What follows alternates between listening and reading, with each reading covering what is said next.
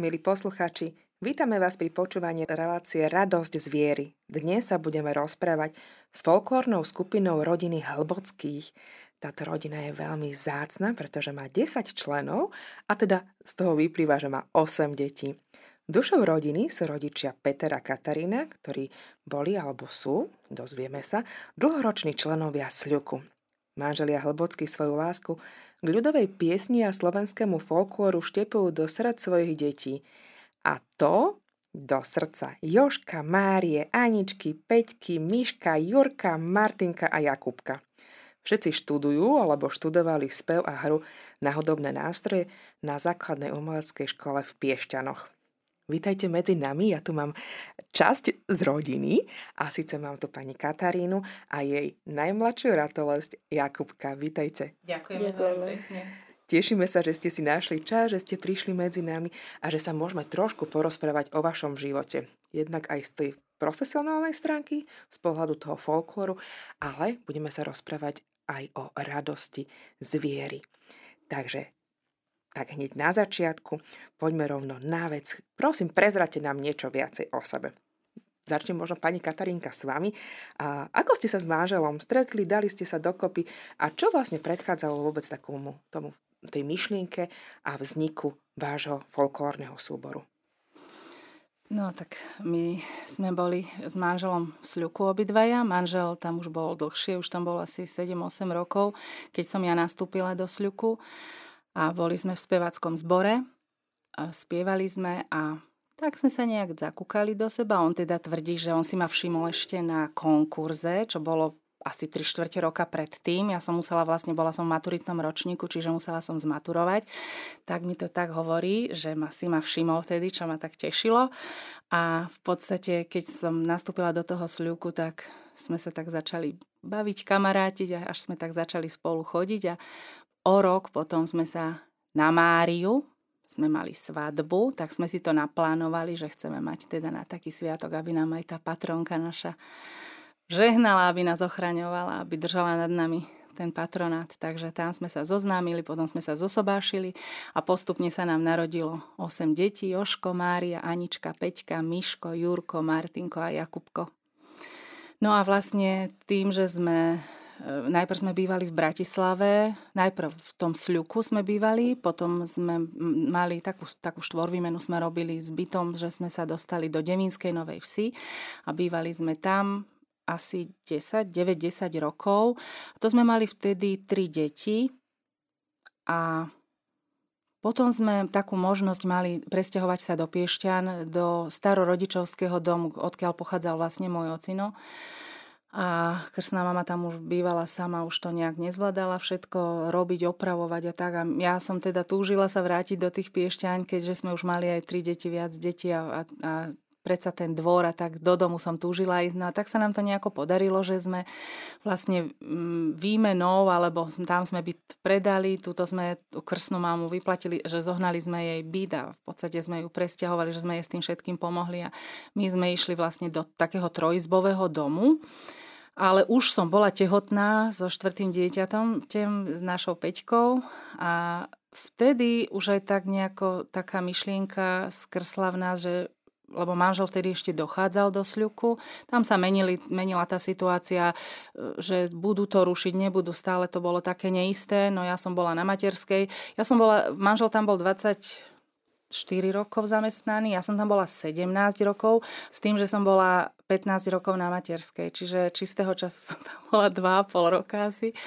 A tak sme stále rozmýšľali, že, že čo, čo budeme robiť, že či bude tak dochádzať, ale aj medzi tým robil v Piešťanoch v jednej firme, ale potom sa naspäť vrátil. Oni ho stále potrebovali tým, že bol aj spevák, aj instrumentalista, že hral na dosť nástrojoch, takže potrebovali ho, tak e, sme rozmýšľali, uvažovali, čo budeme robiť. A v tom čase nás, to už sme mali peťku, nás oslovila jedna pani u nás s kúpelou e, v piešťanských kúpeloch, že či by sme neurobili nejaký program pre hosti. A tak sme nad tým uvažovali a začali sme teda na tom pracovať a ešte vtedy s nami spolupracovala aj hm, kamarátka, je to aj s rodinami Ivonka. A ona, tak sme robili aj také šnajdrové pesničky, že ona nás aj doprevádzala, teda niektoré tie s tými nástrojmi a začali sme tak vystupovať pre tých hostí. Ale potom sa tá situácia tak menila, že jednak, že nás volávali po tých kúpeľných domoch, už viacerých, a potom aj tá Ivonka nemohla vždy aj z práce a my sme teda rozmýšľali, uvažovali, ako ďalej, čo ďalej. A stále tá situácia v tom sľuku sa menila, až sa zmenila tak, že zrušili tie naše miesta. V podstate zrušili celý ten náš spevacký zbor a my sme ostali bez práce. Ja som bola stále na tej materskej, ale ostali sme viac menej bez práce. A na, ale im dali stále zmluvy na také externé, externé výpomoce, že chodili robiť, oni bátoričku vtedy robili a ešte Kuba, myslím si, že robili na novej scéne niečo v Nitre.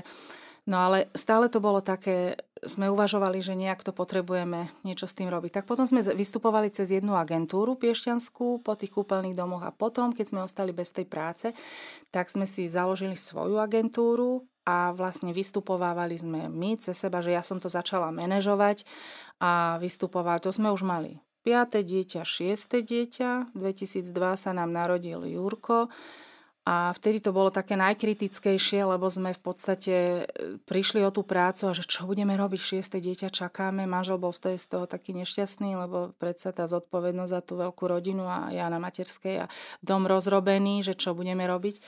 Viete čo, vtedy som ho ja vlastne tak držala, že neboj sa, že určite pán Boh nám nepošle e, šieste dieťa a nechá sa vysmievať. Viete, aj vtedy si už ťukali mnohí na hlavu, že do tejto doby a toľko detí a tak. Ale ja som vždy, alebo koľkokrát sa stalo, že mi aj povedal niekto, no ale to už stačí, hádam, nie? Že ja hovorím, áno, myslíte, že to fakt? Ako, ešte som sa tak sama, že veď bola oveľa ťažšia doba. Môj, moja, moja prababička, mala 16 detí, čiže môj dedečko pochádzal zo 16 detí a bola prvá svetová vojna, druhá svetová vojna. Každému som to aj potom povedala.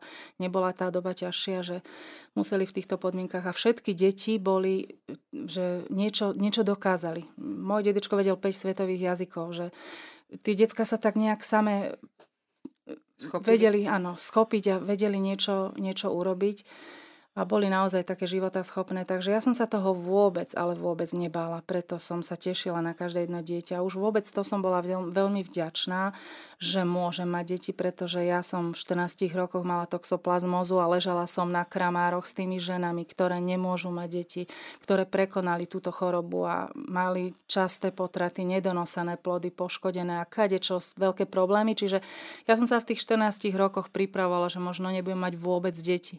Takže som taká bola Bohu vďačná, že ma požehnal, že nás teda takto spolu požehnal. Takže úžasné počúvať, že ste takou, s takou láskou a bez problémov prijímali deti, čo skutočne v dnešnej dobe viem si predstaviť mnohých rodičov, ktorí keď možno prichádza to tretie, štvrté, tak spontánne, že tie otázniky tam vznikajú, hej, ako to zvládneme, ako to dokážeme, ako to zvlá- ako uživíme dieťa a dáme mu to, čo potrebuje.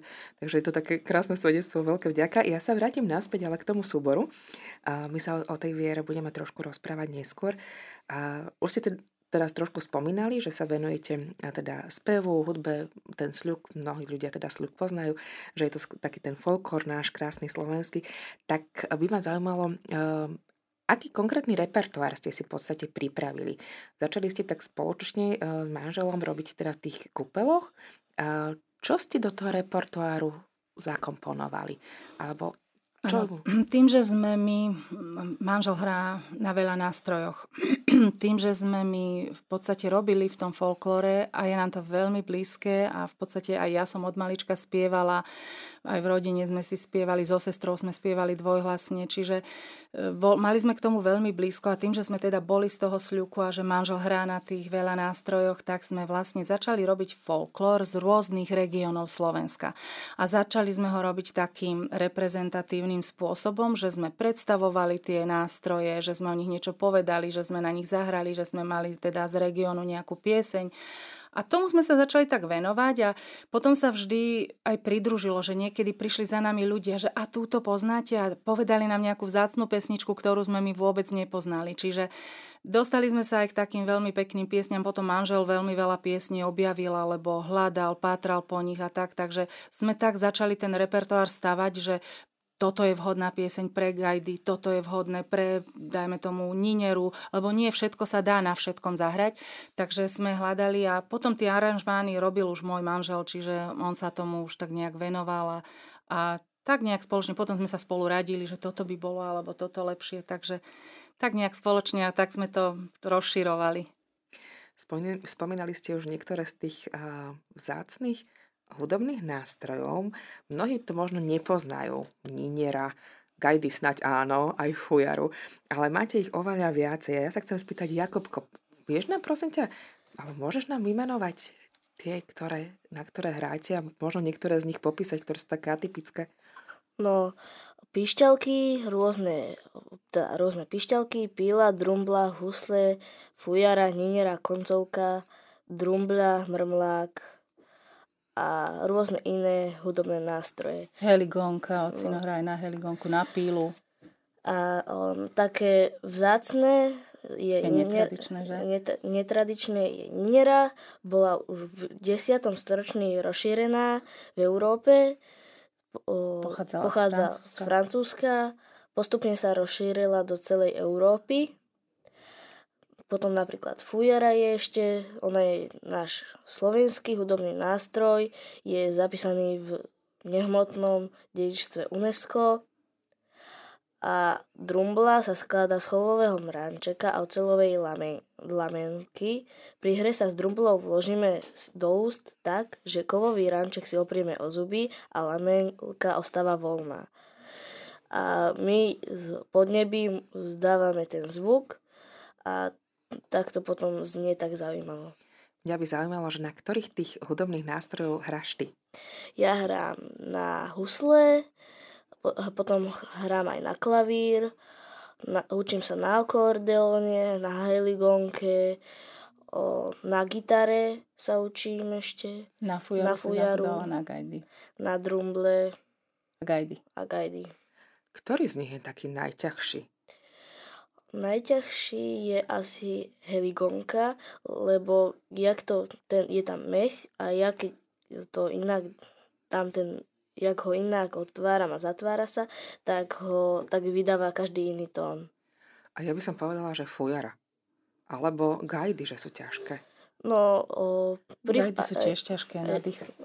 Len fujara, tam to je tiež ťažký, ale gajdy sú nie ťažké, tam len musíte sa náprv naučiť na zobcovej flaute a potom to ide dobre na gajdách. Ktorý z tých hudobných nástrojov bol prvý? na ktorom si sa naučil hrať? Asi tak uh, no, klavír. Husla, klavír, boli prvé. No. Husla a klavír asi začal naraz. A huslo nie sú ťažké pre teba? Postupom času som sa to naučila a už to nie je ľahké ťažké. Máš v pláne ešte nejaké iné hudobné nástroje? Podľa toho, aké budú. Čo by si chcel? Na ktorý by si sa chcel naučiť hrať? O, chcel by som sa ha- naučiť hrať na nineru, potom by som sa chcel naučiť hrať na o, cymbal a to je asi tak všetko. Tá ninera je prosím ťa, ktorý ten hudobný nástroj? To je tá píšťalka? Alebo... O, to je... O, má to telo ako o, violončelo, ale tam sú štyri struny, ktorý, je tam taký kolich, ktorý musíme ťa, to, ktorý točiť. musíme točiť. Taký nekonečný sláčik to vlastne robí. A to sú také klávesy. tam sú klávesy. A také to... klapky, ktoré stláčame, že? A točíme tou kľukou a musí to vlastne, čiže náraz musí točiť pravou rukou a s ľavou rukou tými klapkami preberá a tvorí melódiu. A týmto vlastne točí a tam tie struny sú na tom, na tom kolečku, ktorý vlastne robí ten taký nekonečný sláčik a, a mm-hmm. musí to vlastne preberať. A do toho teda aj spieva alebo hrá, že? Takže keď máte vystúpenia, tvoja úloha je čo? Buď hrať na hudobný nástroj alebo spievať. Spievaš rád? Ako kedy. Máš aj nejakú obľúbenú pieseň?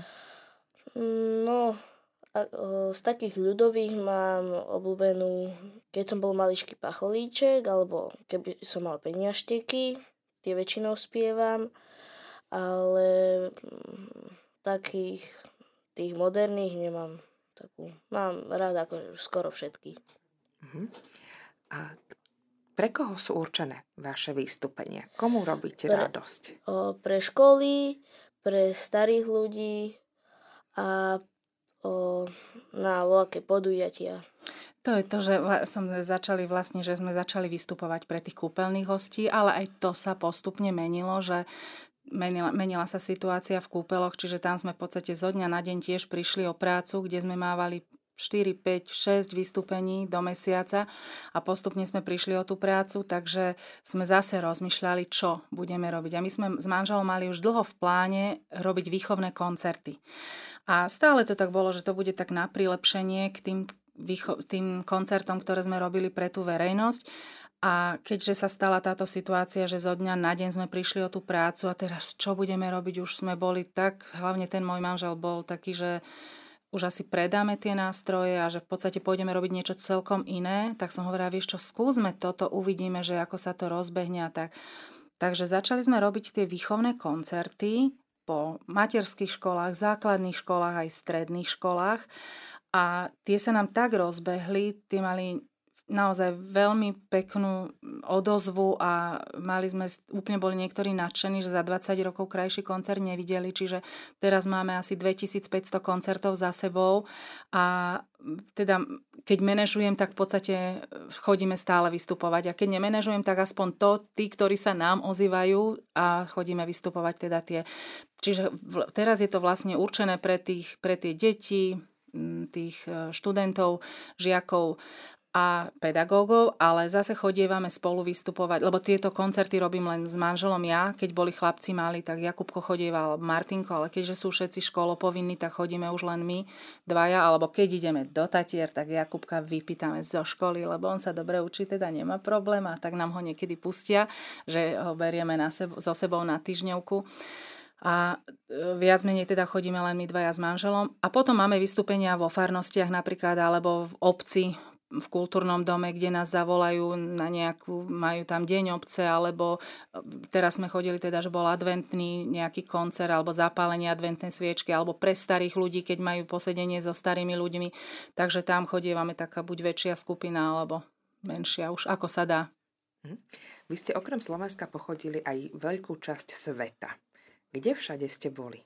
Boli sme v Nemecku, Česku, Polsku, o, v Rakúsku, aj v Taliansku, v Chorvátsku.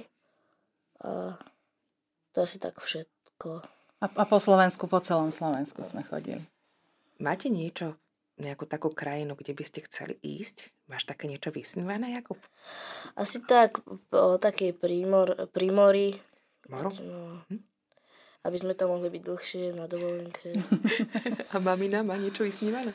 No tak ja, ja ako snívam, že by som rada išla tam alebo tam, ale nejak, že by som sa na to upínala, ani nie. Nejako, tiež sa mi páči more, alebo páči sa mi aj hory, chodíme radi aj teda do Terchovej. Takže Nemám to tak nejak, že by som za tým išla, ale rada cestujem, rada chodím a akože kde vystupujeme, rada, rada to robím, v podstate rada, rada prinášam radosť. Úžasné. No a my kúsok tej vašej radosti, ktorú roznášate, teraz ponúkneme našim poslucháčom. Milí poslucháči, budete si môcť vypočuť časť z koncertu. Ktorý koncert to bol? To bol Vianočný koncert, nesieme vám novinu, ten vlastne, ktorý chodievame robiť pre tie školy. Takže, milí poslucháči, započúvajte sa, nech sa páči.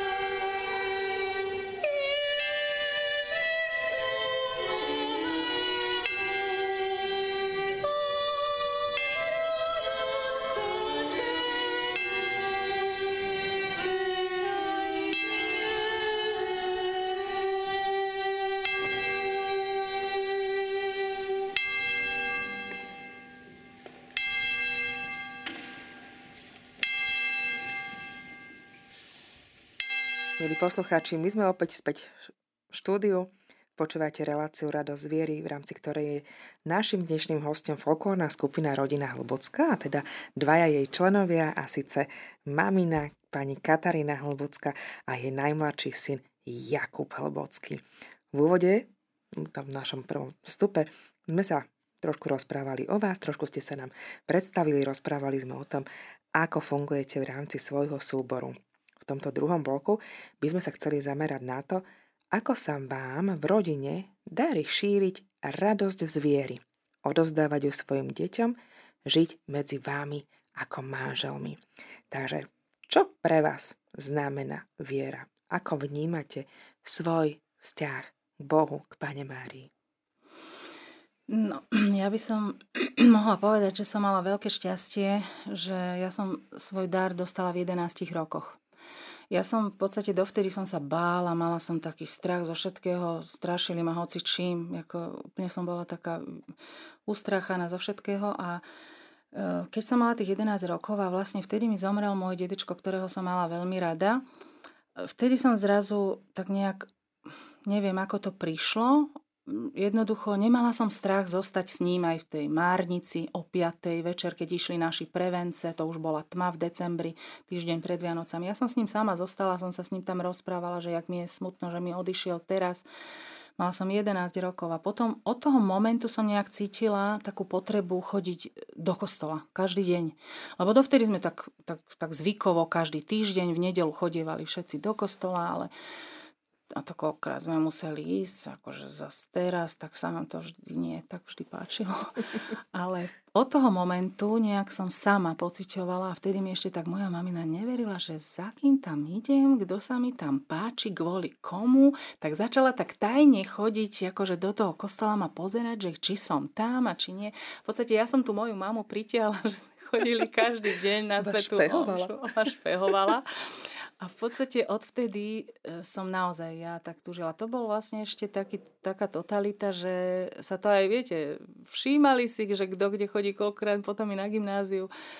Aj profesori, učitelia teda hovorili, že ty také zlaté dievča a toto takto do kostola každý deň, to by si teraz tak nemala. A ja ho, lebo nosila som rúženec na ruke už vtedy, nosila som takého aniela túto na reťazke a on zástupca mi tak hovorí, že vieš Katka, ty si taká šikovná, nemala by si to tak nosiť, vieš, že...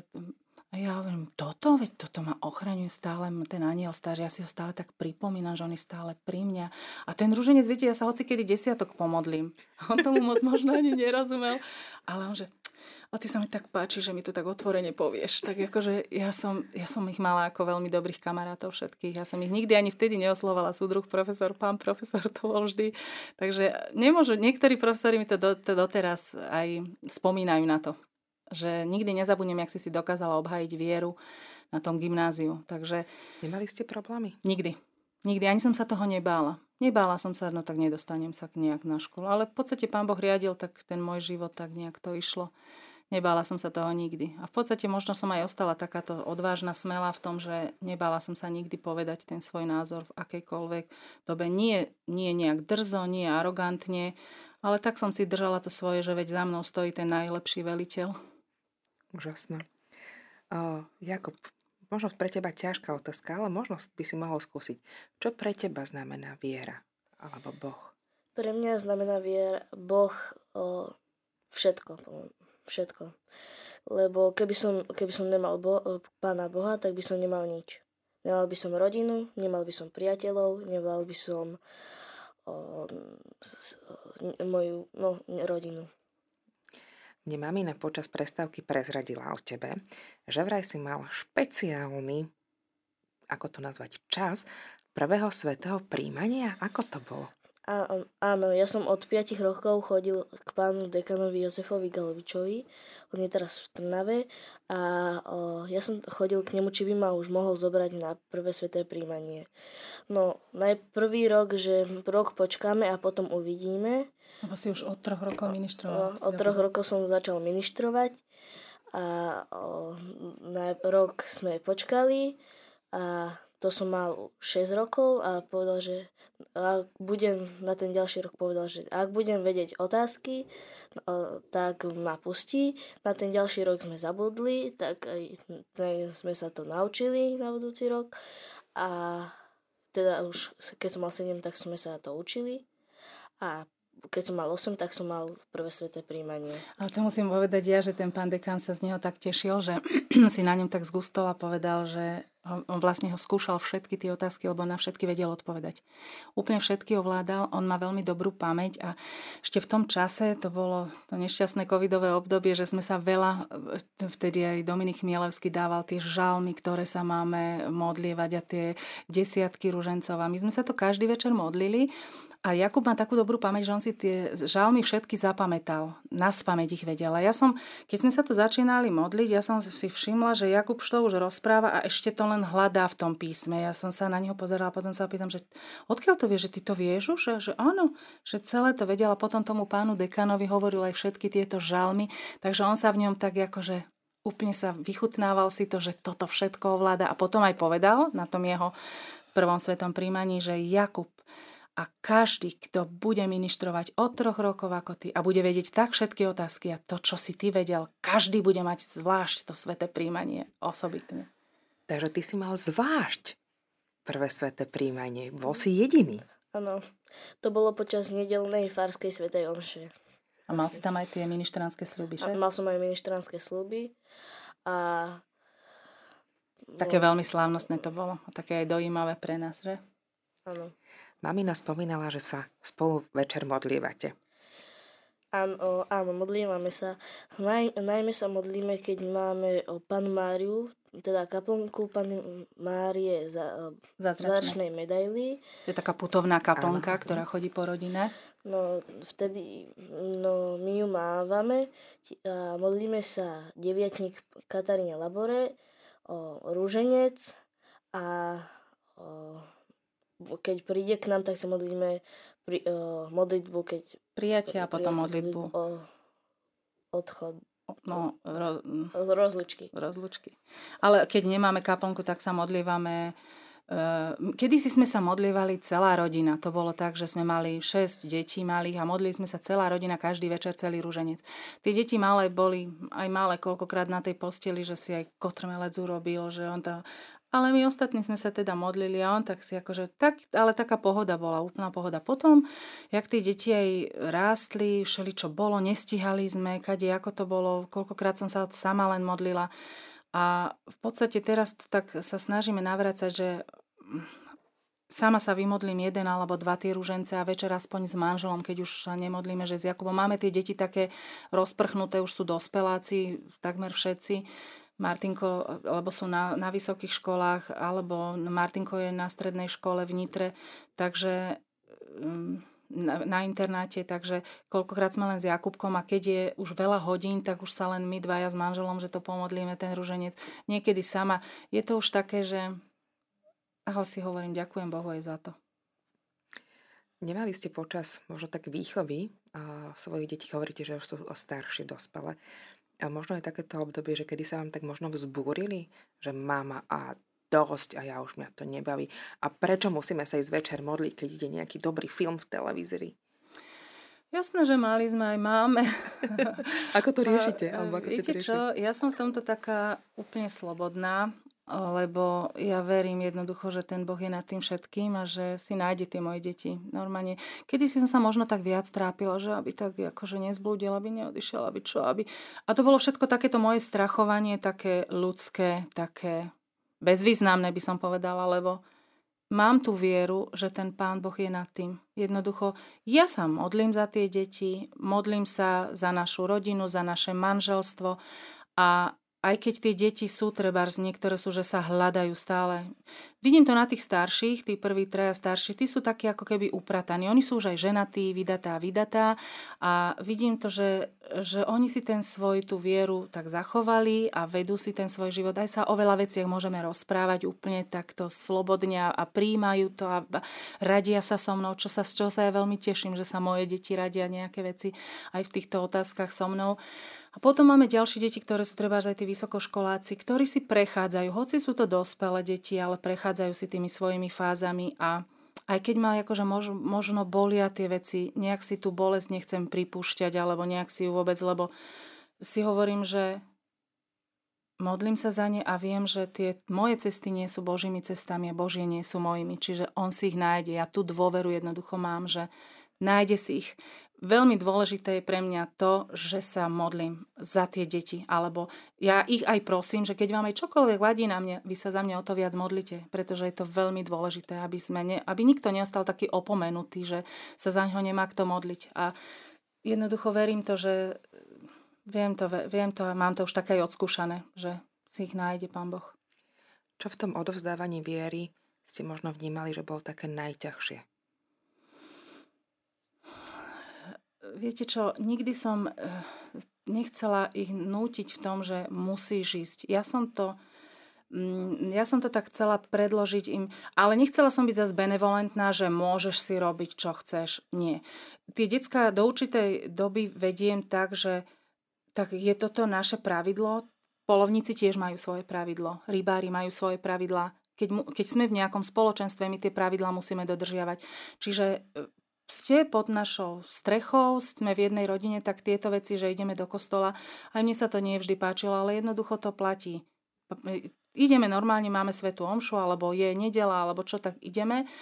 A tedy som nebola nejaká benevolent. No, no nechceš, nechceš, to som nebola. Ale keď už teraz, že sú dospelí, ja to vždy ako poviem, že v podstate áno, však to je to, je to čo musíme my dodržiavať, to je nejako, ale už sa to snažím nekontrolovať, že viete, že nechcem sa ani preto nejak trápiť, zaťažovať, čiže um, najťažšie je to, aby to tie deti um, sami pochopili alebo prijali to, čo je to podstatou alebo čo je pre nich najdôležitejšie. A e, častokrát to nespraví nič. Viete, snažíme sa tie deti rovnako vychovávať, ale každé to dieťa je úplne iné. To mi raz naša Anička povedala, že mami, ako je to možné, že sme z jedného cesta, každý sme tak rozdielni. No lebo ste každý osobnosť. Každý ste svojím spôsobom aj to, už len to, že jak, jak sa rozletujú, že každé z našich detí študovalo na inej škole, že v podstate už to je také, že e, také zaujímavé a také osobitné, že Každé to dieťa je nejaká osobnosť, každý človek má to svoje špecifikum, má, svoje nálady, má svoje túžby, má svoje predstavy a nechcela som im, ja, som, ja, ja vždy som teda otvorená a veľmi som rada, keď sa moje deti chcú so mnou rozprávať a sa rozprávame a teším sa tomu aj teda, keď sa ma pýtajú na čokoľvek, tak z toho som vždy rada. A mnohí prichádzajú na to, treba, čo sa jej nepačilo, aj teraz už keď to vidím na tých vydatých dievčatách, že čo sa im nepačilo, keď boli také tínedžerky, že tak teraz sa ma na to pýtajú, alebo sa radia so mnou, alebo môžeme sa o takých veciach rozprávať. Čiže ono to prejde ten čas. Viete, môj manžel vždy hovorí, že aj on si vždy myslel, že keď má človek nejakých 15 rokov, tak si hovorí, že ten môj otec, že to je, to je hrozné veľa, čo mám najhroznejšieho otca na svete. Keď má už nejakých tých 25-30, naraz prichádza na to, že ten môj otec bol veľmi múdry človek. A keď má 40, tak povie, ten môj otec mal vo všetkom pravdu. A toto isté platí. Ja si myslím, že oni tie deti prichádzajú na to a postupne ten život ich musí všelijako obrácať. Naša Peťka mi raz, keď som jej ja povedala, že Prečo sa nechceš poučiť z chýb druhých? Ona mi povedala, a čo keď sa chcem poučiť z vlastných chýb? No nech sa páči, máš slobodnú vôľu, pán Boh ti ju dal, tak len si obucháš veľmi hlavu, otrepeš sa celá, ale je to tvoje rozhodnutie. Čiže každé to dieťa je také osobitné a ja im tým priestor dávam. Keď by ma aj niečo trápilo, trápi ma to, ale odovzdávam to. Úplne to odovzdávam, že Pane Bože, Ty toto rieš, lebo tu to neviem ja. Aby som ho ja do niečoho nutila, alebo niečo nie, to už nie. S tými dospelými deťmi to už môžem byť len taký nejaký poradný hlas, keď oni o to stoja. Moja mama vždycky spomínala, nás bolo 5. Že jak má 5 prstov na roka, každý je iný, tak aj my. Každý sme úplne, úplne iný. Takže si to viem úplne živo predstaviť, o čom hovoríte. Myslím, že asi teda najťažšie z toho, čo ste spomínali, je um, najťažšie, neviem, či to tak môžeme pomenovať, uh, dávať tú slobodu nech teda, OK, chceš ísť touto cestou, áno. nech sa páči, som tu stále pre teba, keď potrebuješ, príď. Áno. Toto by som, áno. Ach, áno, aby, boli, aby to vedeli. aby to vedeli, že som tu pre nich a kedykoľvek budú potrebovať, že vždy som pre nich a viem im pomôcť, ochotná poslúžiť čomkoľvek, ale e, áno, tú slobodu, aby oni mali e, ten pocit, že, že jednoducho ja to musím nájsť, ja musím tomuto rozumieť, alebo ja chcem si týmto prejsť. To je, áno, to je asi to najťažšie. Aby som si neplnila ja svoje túžby, svoje sny, že na nich, že ty nerobíš toto, čo by si mal takto. Nie. Pán Boh si to môže úplne inak otočiť. A v tomuto ja verím a to, to je pre mňa také zásadné. Poďme na tú opačnú stránku viery, tej radosti z viery. Máte nejaké zážitky a v rámci rodiny spomínali ste mi počas prestávky, že chodívate aj na púte. Že ste boli v Medjugorji? Áno, boli sme v Medjugorji, potom sme boli na Turzovke, potom sme boli na Budkove. Áno, na Budkove. A... Aj Fatimu? Po Fatime sme neboli. Ja som v podstate mm, vždy bola tehotná alebo kojila som, čiže som sa nikde nikdy nedostala. A keď som sa dostala do Medžugoria, som sa veľmi tešila tomu a vtedy som si zobrala týchto troch chlapcov, Jurka, Martinka a Jakubka. A pre mňa to bol úžasný čas, lebo tam som, dosť som bola vtedy vyhoretá, aby som povedala celkom som bola vyhoretá, že taká úplne bez nejakých očakávaní, bez, bez, nejakého, bez nejakej šťavy, že by som niečo... Úplne som bola tedy nejaká taká, ale ani som tam nešla s niečím, že tam, tam nešla som so žiadnym očakávaním, že niečo sa stane, ale som tam bola taká, tak som sa tešila, že som teda tam a tam som dostala neskutočný, ja neviem, dar znovu takého, takého života radosti, úplnej radosti. A ja keby ma to, ja keď som sa vrátila, na mne to ľudia videli, že ty kde si bola, veď ty si o niekoľko levelov vyššie. A je, že fakt, že to je vidieť, že no a každému som to tak oduševne rozprávať, že to je úžasné, že naozaj, jak sa ma Boh dotkol, jak to bolo úžasné, že jak, jak tam vš- jak všetko môžeme vyprosiť, jak to, keď to odovzdávame, jak všetko môžeme ako spolupráci s tým Bohom a s tou pánom Máriou, tá matička naša je nesmierne dobrotivá, jak nás ona drží pevne za ruku, tak ju stále prosím, nech ma len drží. Keby som sa jej mykala ako také neposlušné dieťa, nech ma chytí, že ja to chcem tak, ako keby som aj tie moje deti mohla, lebo ja som si ich vždycky tak držala pri sebe taký šarách detí, tak ja sa akože teším. Nikdy moje deti ani do škôlky nechodili, ja som ich mala vždy rada pri sebe, ja som sa tak z nich vždy tešila. Takže ja tak, tak sa túlim k tej Pane Márii, aby ma tak stále držala, aby som nesklzla, aby som nezlyhala, aby som bola verná o to stále prosím, čiže ja mám obrovskú radosť z viery. A v, toto vštepujem, ale to sa nedá, že im to, že toto rob, aby si bol taký. Nie, to, to, nemôžem to vštepiť tým mojim deťom tak, že, že ja im to budem nútiť. Ono to bu- musí prísť tak, že strašne im to želám, aby našli tú radosť takú, ako mám ja. Možno práve to, že vás vidia, akým spôsobom to robíte, tak keď príde tá 40 alebo 30 že tam si budú spomínať, že ako to tam naša mama Hej, naša tiež mama by, tiež každé ráno, ona predtým, ako vstala, dala sa do poriadku, tak si sadla na postele, zobrala roženec do ruky a, a sa modlila. Ja ju mám zafixovanú ako malé dieťa, jak uh, patričky posúva, posúva ďalej. A, a potom som sa až po rokoch dozvedela, že ona hodinu ráno sa modlila za všetkých, za všetko, kým každého jedného spomenula a premodlila. A ani som o tom nevedela, ani netušila. Až potom neskôr som sa tak, si to tak uvedomila naplno. Je to tak. Milí poslucháči, počúvate reláciu Radosť z viery. Našimi dnešnými hostiami je rodina Hlbocká, pani Katarína a jej syn Jakubko, ktorý, ktorá má vlastný folklórny súbor a šíri folklór a naše slovenské tradície po celom Slovensku. Zároveň je to rodina, ktorá je aktívna a hrá aj na bohoslužbách v rôznych kostoloch. Rozprávali sme sa o tom, ako sa im darí žiť vieru v rodine. O hodnotách, ktoré sú pre ňu veľmi dôležité, sa budeme rozprávať po pesničke.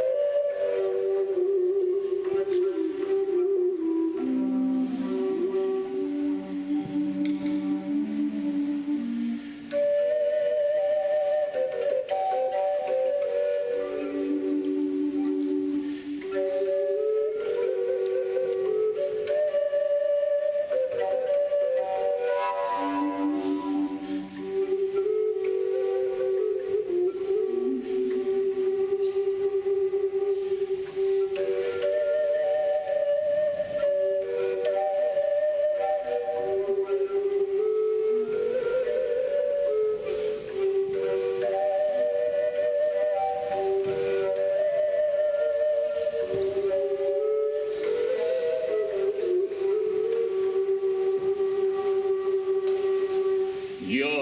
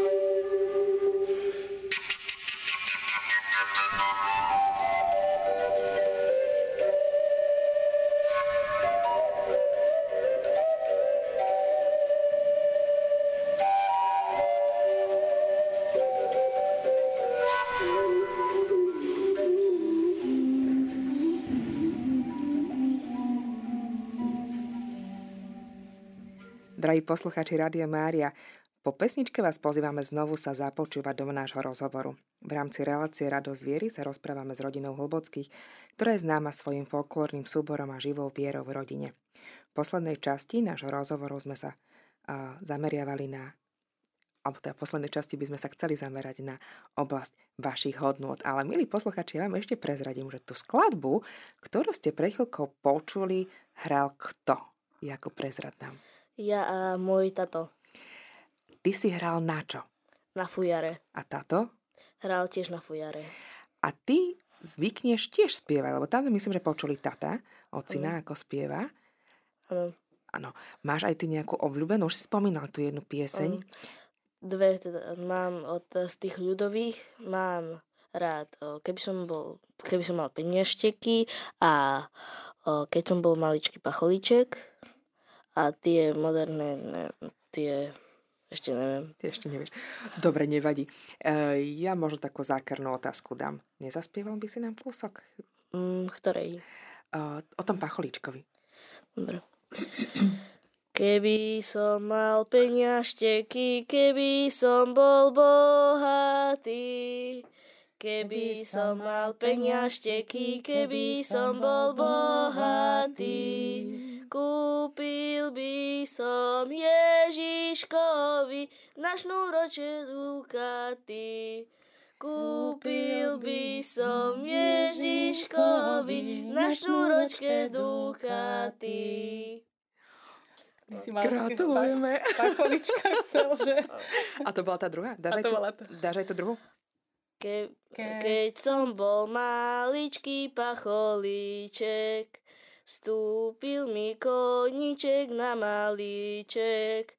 Ovej, ovej, jak to boli, už sa mi malíček nezahojí. Ovej, ovej, jak to boli, už sa mi malíček nezahojí. Úžasné, gratulujeme, ďakujeme veľmi pekne, toto bolo také spontánne a ďakujem, že si sa nezľakol. Je vidno, že vystupuješ a že vôbec nemáš trému, skvelé. Poďme sa teraz pozrieť spolu na tú oblasť hodnot vašej rodine. Pani Katka, ako vnímate vy rolu ženy, jej identitu, potom možno ako rolu manželky, matky? Čo to pre vás znamená? Tak ja si myslím, že mm, tá rola e, tej ženy v rodine je veľmi dôležitá a taká podstatná, hoci rola muža je takisto dôležitá. A ja sa z toho veľmi teším, že som bola požehnaná naozaj ako matka, pretože už som spomínala, že nemusela som byť vôbec a tešila som sa na každý jeden život, na každé jedno dieťatko. Možno to pre niektorých bolo také až nepochopiteľné, ale ja som sa tešila. Veľmi som sa tešila. A môžem povedať, že aj môj manžel sa tešil. On bol, povedal vždy, keď prišlo už to početnejšie, že vieš čo, nebojím sa toho, vychovali sme ich toľko, toľko, vychováme ďalšie, čiže podporoval ma v tom. Tak sme to preto aj zvládali a uh, my sme si tak vedeli napomáhať v tom tým, že som, malo by, sa, malo by to tak byť, alebo sa hovorí, že ten muž to tak drží, aby tie financie zabezpečil, aby a tá žena to ohnisko udržuje v tej rodine. My sme to trošku mali aj také akože vymenené, lebo keď prišiel manžel o prácu v Sľuku, tak e, bolo to dosť náročné. No, teraz, že čo, čo budeme robiť. Takže a on tým, že nemá také tie schopnosti manažerské, aby telefonoval, obtelefonoval, ponúkal, vybavoval, tie mám zase ja, takže v podstate toho manažera v tej rodine som začala robiť ja. A musela som denne vybaviť niekoľko telefonátov, to niekedy bolo 30, 50, ale niekedy až 80, aby som teda pozháňala tie vystúpenia, tú prácu. A Takže tým pádom ten ma, môj manžel zase prevzal tú úlohu varenia, že varil doma. Takže on, jeho to kedysi tak bavilo, hovorí, že mňa to tak, ja si tak pri tom oddychnem. A ja už som bola das, taká z toho unavená, čo zase budem variť, lebo som mala kopec iných ešte starostí, roboty, takže vždycky také, ja som tie sedliacké jedla také rada robila, nemusíš pri tom moc rozmýšľať, tak som to rada varila a môj muž toto nemala si povedať, lebo potom mu to chudakovi tak prischlo. Teraz ma to tak vyše hlavy, lebo to stále tak je. Ale ja sa ako že zase veľakrát, e, že poviem, že ja teda uvarím toto, toto, lebo nerozmýšľam nad tým. A on si taký recept zase vždy pozrie. Aj divinu vie výborne urobiť, alebo ako vári, vári veľmi dobre. No a to ja som zas, tým, tým pádom sme si trošku vymenili tie, neviem, či to je dobré, lebo vidím, že niekedy je z toho aj unavený, aj má toho už plné zuby, ale ja som tiež unavená z toho, že, že musím, naozaj mňa to nebaví až tak, že by som ako teraz sedela a vytelefonovávala a že je to náročné, tiež unavený je z toho človek. Ale beriem to tak, že, že tak teraz toto musím robiť, teraz toto je moja úloha, toto je tam, tak to tak beriem.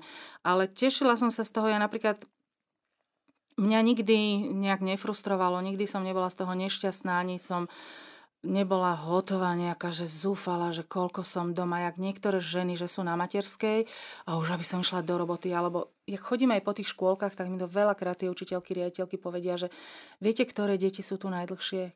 Deti mamičiek, ktoré sú na materskej medzi prvými ich donesú a posledné ich berú. Ja vám poviem, ja hovorím, mne by srdce puklo, veď ja som bola taká šťastná, že tie deti mám doma, oni sa mi hrávali, oni sa toľko prehrali. Keď som mala len jedno dieťa s Joškom, my sme všetko robili spolu. Varili sme, žehlili, keď išiel spinka, tak som si sama svoje robila, ale keď bol hore, sme všetko robili spolu. Mala som dve deti, oni sa už prehrali, ale Tiež sme chodili spolu von, robili sme všetko spolu. Robila som s nimi všetko. Nikdy ma to nezaťažovalo, nikdy. Preto ja som bola šťastná, že ja som doma s nimi, s tými deťmi. Ja som, ja som tú úlohu tej matky, akože ja som bola naozaj na to hrdá, šťastná. Nikdy som nebola z nich nervózna, že by, že chodte preč, dajte mi pokoj v živote. Ja som sa im naozaj venovala. Potom aj, čo sa týka učenia, ja som si ten, to mi raz jedna pani stará učiteľka povedala, že vysete si to s tými prvákmi, že vysete si to, potom uvidíte, ako sa vám to vráti. A ja som to naozaj robila a ja som, fakt môžem povedať, že tie deti boli potom samostatné, všetky deti sa mi dobre učili. Ja som bola taká, máma si aj tie pedagogické vlohy, lebo rada som im dávala diktáty. Akože mne záležalo na tom, aby aj tí chlapci vedeli ten pravopis že jednoducho nebudeš taký, že aby si nevedel, že to by bola ostuda hamba. A oni v podstate aj tí, doteraz to spomínajú, chalani tak robia srandu, že povedz, ako si mal z diktátu na strednej škole, mal si aj dvojku. Čiže robia si z toho srandu, ale ja som to chcela, ja som to s radosťou robila, že som ich naozaj učila, aby, aby vedeli. A potom sa aj tak dostali, že všetci študujú na vysokých školách, čiže pre mňa to bolo také, také nejaké automatické, tak som to rada robila. Manžel sa im zase venoval po tej hudobnej stránke, že na husle, ja som nehrala na husle a oni e, hrával s nimi na husle, cvičil a že sme ich viedli, venovali sme sa tým deťom. Jako na výlety sme spolu chodievali, čiže e, tie, snažili sme sa žiť v takom celku naozaj, že sme jedna rodina a pomáhať si, že, že nie je to, že ty teraz e, máš toto, ty musíš to a deti majú aj také, však to by mohol Jakubko povedať, že majú aj také doma mm, úlohy, alebo respektíve ja to do kalendára píšem, majú také rajóny, že každý má nejakú službu a po týždni to mení. Povedz. Takže Jakub, ako máš službu? O, každý týždeň no, máme to rozdelené, že o, ideme najstarší, ktorí sú doma, maj, máme rozdelenú službu. Keď sa, jed, keď sa jeden ožení, alebo teda vydá, tak o, bude tam niekto iný. Vypadne z hry. Vypadne z hry. A musí niekto nahrať. Máme, e, začíname kuchyňa, potom máme obývačka, jedáleň hudobná, potom máme o, chodba, veranda, schody von, schody hore, chodba hore, potom máme kúpeľné veci dole, potom máme kúpeľ, a potom máme kúpeľné veci hore. Fú, máte toho dosť. A okrem toho každý teda každý, svoje, každý svoje veci. ešte svoje veci. Ja sa ale vrátim späť. Mamina hovorila, že táto veľmi rád vári. Je to pravda? Áno. Kto lepšie varí, mamina či tatino? Neporovnateľné, ale asi tak, ale asi tak e, podľa toho, čo. A čo máš najradšej z toho, čo navaria? O, naj, z ocino, čo najradšej navarí, tak mám, teda čo mám najradšej, čo ocino navarí, mám rád o, rajčinovú polievku. No tu hovorí, že tu naj, najlepšiu ocino Lebo navarí. ja si, ja si dám asi tak 5, 5 misiek o, za deň Fího. rajčinovej.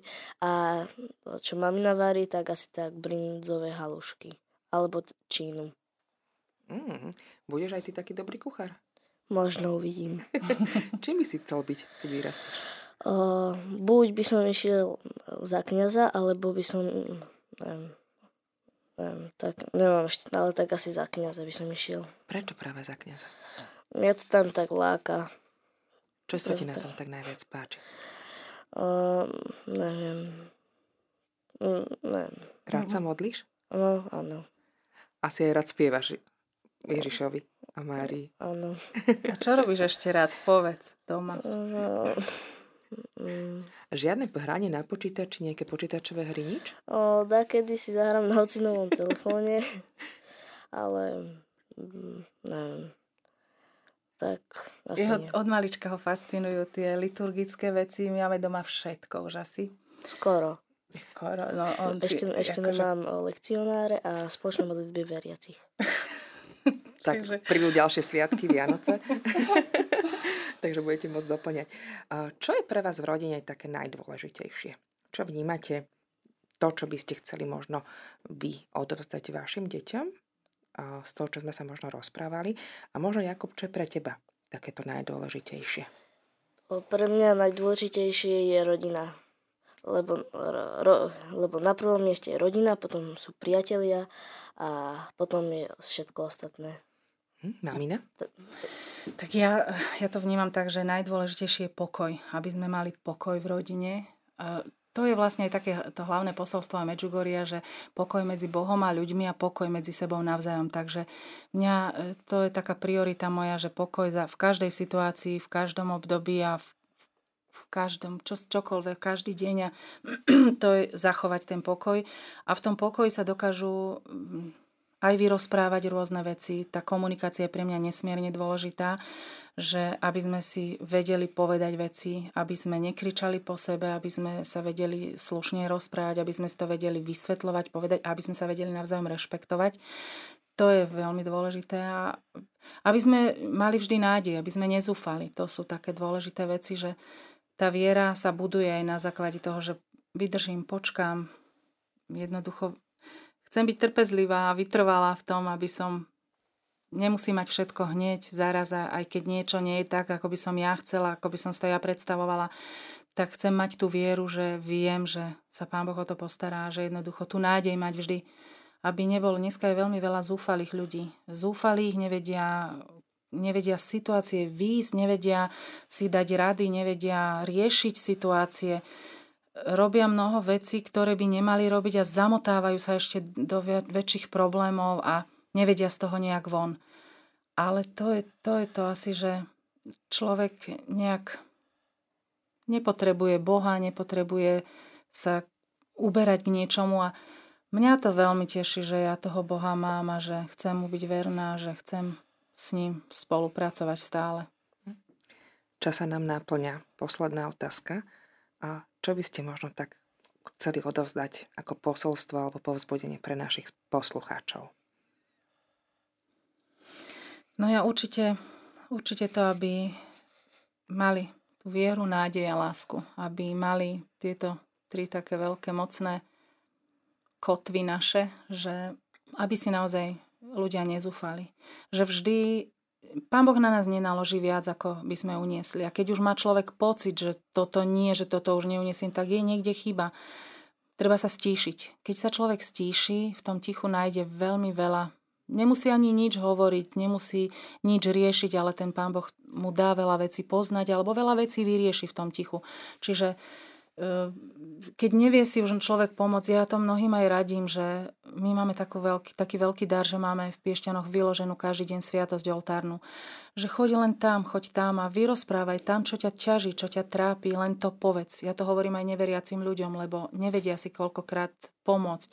Takže povedať to, vyslovene vysloviť to tomu Bohu, aj keď nemajú tú vieru, že, že ale nech, nech sa skúsia modliť svo srdcom. A potom tým už, ktorí sme veriaci, tak vidím, ako že tá záchranná kotva alebo tá záchranná moc je ten rúženec, ten rúženec. A keď budeme ten rúženec, jednoducho ten diabol nemá na nás potom, nemá, ja to vnímam, ja to cítim, ja to viem, že nemá na nás, nemá na nás v ničom.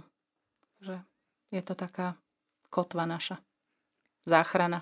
Vďaka. Jakub.